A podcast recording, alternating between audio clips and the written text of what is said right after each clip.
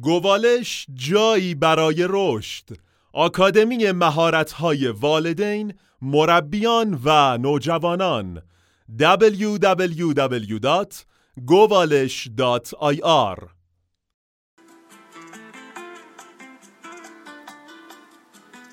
چهار استراتژی محکم جهت یادگیری از اشتباهات.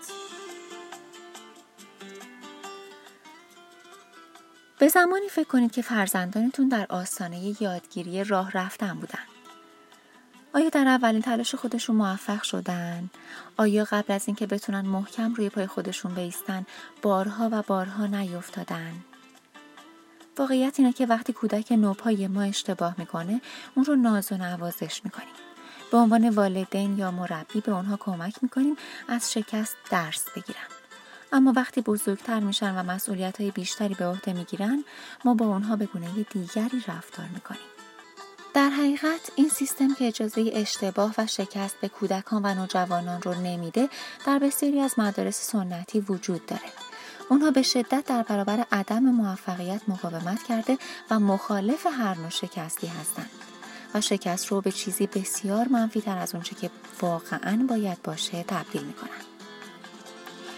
در نتیجه بچه ها کاملا از اشتباه کردن میترسن و چون اساسا کودکان سعی می‌کنن والدین و معلمان خودشون رو راضی نگه دارن در نتیجه به هر قیمتی تمایل دارن که از شکست جلوگیری کنن. اما اگه به بچه ها اجازه داده بشه که از اشتباهات خودشون بیاموزن قطعا در نحوه نگاه اونها به زندگی انقلابی رو خواهد داد. با ما همراه باشید با چهار استراتژی جهت یادگیری از اشتباهات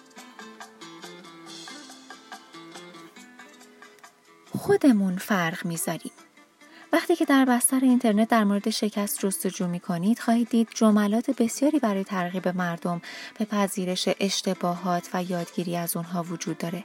با این حال وقتی صحبت از بچه ها میشه اونها رو بر اساس نمرات کم مجازات می کنیم. گرچه هدف از راه اندازی سیستم نمره دهی ارائه بازخورد از سطح مهارت دانش آموزان بود اما بسیاری از والدین خیلی سطحی تر به اون نگاه می‌کنن. این گونه که نمرات بالاتر خوبه و نمرات پایین بد. این واقعیت رو در رابطه با نمرات آخر سال و نحوه برخورد والدین همه مشاهده کردیم.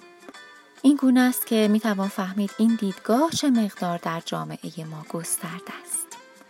تعدادی از معلمان در کلاس درس سعی می‌کنن برای حفظ عزت نفس دانش آموز به اشتباهات اونها جلوی دیگر هم کلاسی ها اشاره نکنن و این جای قدردانی و سپاسگزاری داره.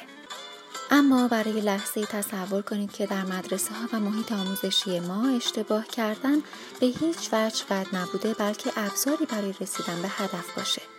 در حقیقت همه ما توانایی یادگیری از شکست رو داریم. از نظر تئوری عادی سازی اشتباهات در فرهنگ مدرسه و سیستم آموزشی می‌تونه به طور بالقوه شیوه یادگیری دانش آموزان رو تغییر بده. نمره قبولی یا یادگیری مسئله این است. امروزه به جای روشی که بر آموزش مستقیم تمرکز داره باید از روش حل مسئله استفاده کرد. در روش اول بسیاری از مربیان به آموزش مستقیم موضوع یا مهارت می‌پردازند و بر اساس اونچه به دانش آموزان آموختن تکالیفی از اونها خواسته میشه.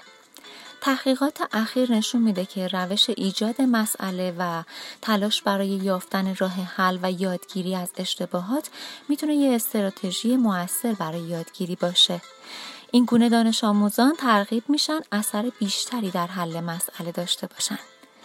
برای به کار بردن روش مبتنی بر مسئله مهمه که معلمان از روش آموزش مستقیم فاصله بگیرن تا به دانش آموزان این امکان رو بده که با مطالب چالش برانگیز تجربه و آزمایش کنند. یه مقدار می‌تونه این روش برای معلمان سخت و طاقت فرسا باشه که مدام آزمون و خطا کردن رو می‌بینن اما بسیار ارزشمنده که دانش آموزان از مهارت حل مسئله برای یافتن راه حل های خودشون استفاده کنن. معلم می‌تونه با حضور و راهنمایی خودش در این یادگیری بسیار موثر باشه و در صورت نیاز کمک کنه. با توجه به فرهنگ و دیدگاه های موجود در جامعه درباره شکست، تغییر در روش آموزشی و رسیدن به آموزش مبتنی بر مسئله می‌تونه مشکل باشه. برای تحقق این امر معلمان باید استراتژی داشته باشند تا بتونن محیط کلاس رو مبتنی بر حل مسئله شکل داده و یادگیری از اشتباهات رو سرلوحه خودشون و دانش آموزان قرار بدن. راههایی برای پذیرش اشتباهات و یادگیری از اونها وقتی کودکان شکست رو تجربه می‌کنن مقابله با اون حالت روحی بد در محیط کلاس برای اونها بسیار دشوار خواهد بود. ایده هایی که گفته میشه می‌تونه کمک کنه تا کودکان متفاوت و مثبتتر به شکست نگاه کنن. بزرگترها هم اشتباه می‌کنن. یکی از اسطوره های محبوب و ماندگار در ذهن دانش آموزان اینه که معلمان همه چیز رو می‌دونن و هرگز اشتباه نمی‌کنن. یکی از معلفه های مهم عادی سازی شکست مدل سازی واکنش های افراد بالغ در برابر شکست در زندگی روزمره است. همه فارغ از سطح تحصیلات یا حرفه خودشون هر از گاهی اشتباه می‌کنن اما ما به عنوان افراد بالغ سعی می‌کنیم اونها رو بپوشونیم.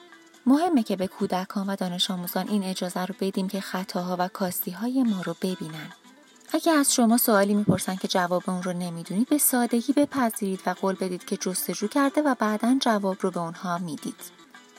اگر متوجه شدید تاریخی رو به اشتباه روی تخته کلاس نوشتید از دانش آموزان عذرخواهی کنید و نشون بدید که بزرگترها هم کامل نیستن و اشتباه می‌کنن. برای بازخورد فوری برنامه ریزی کنید.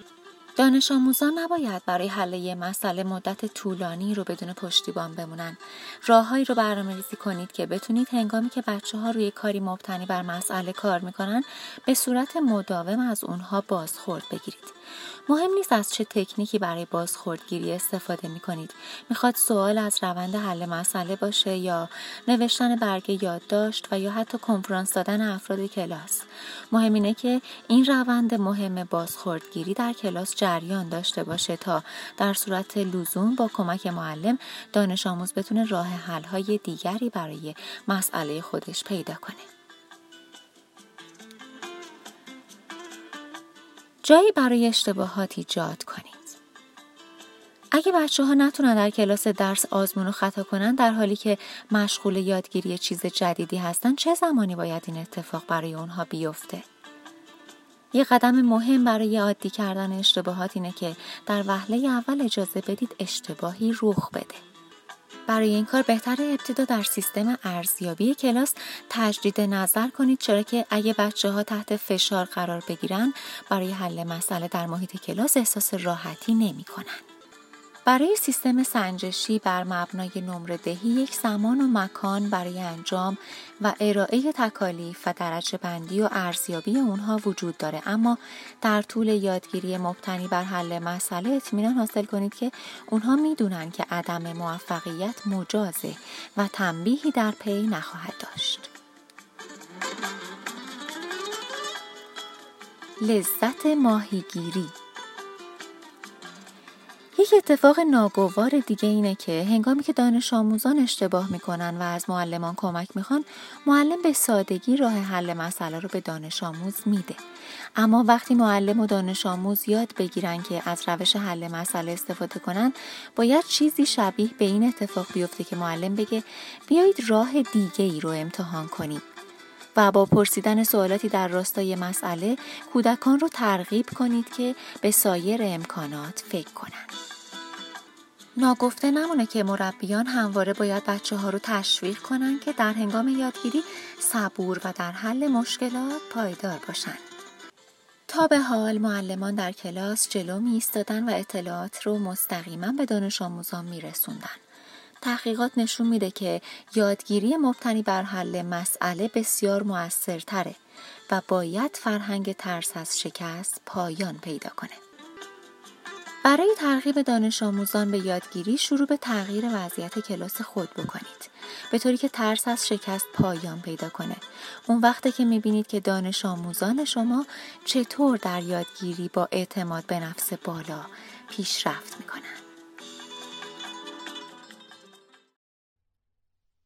گوالش جایی برای رشد. آکادمی مهارت‌های والدین، مربیان و نوجوانان. www.govalish.ir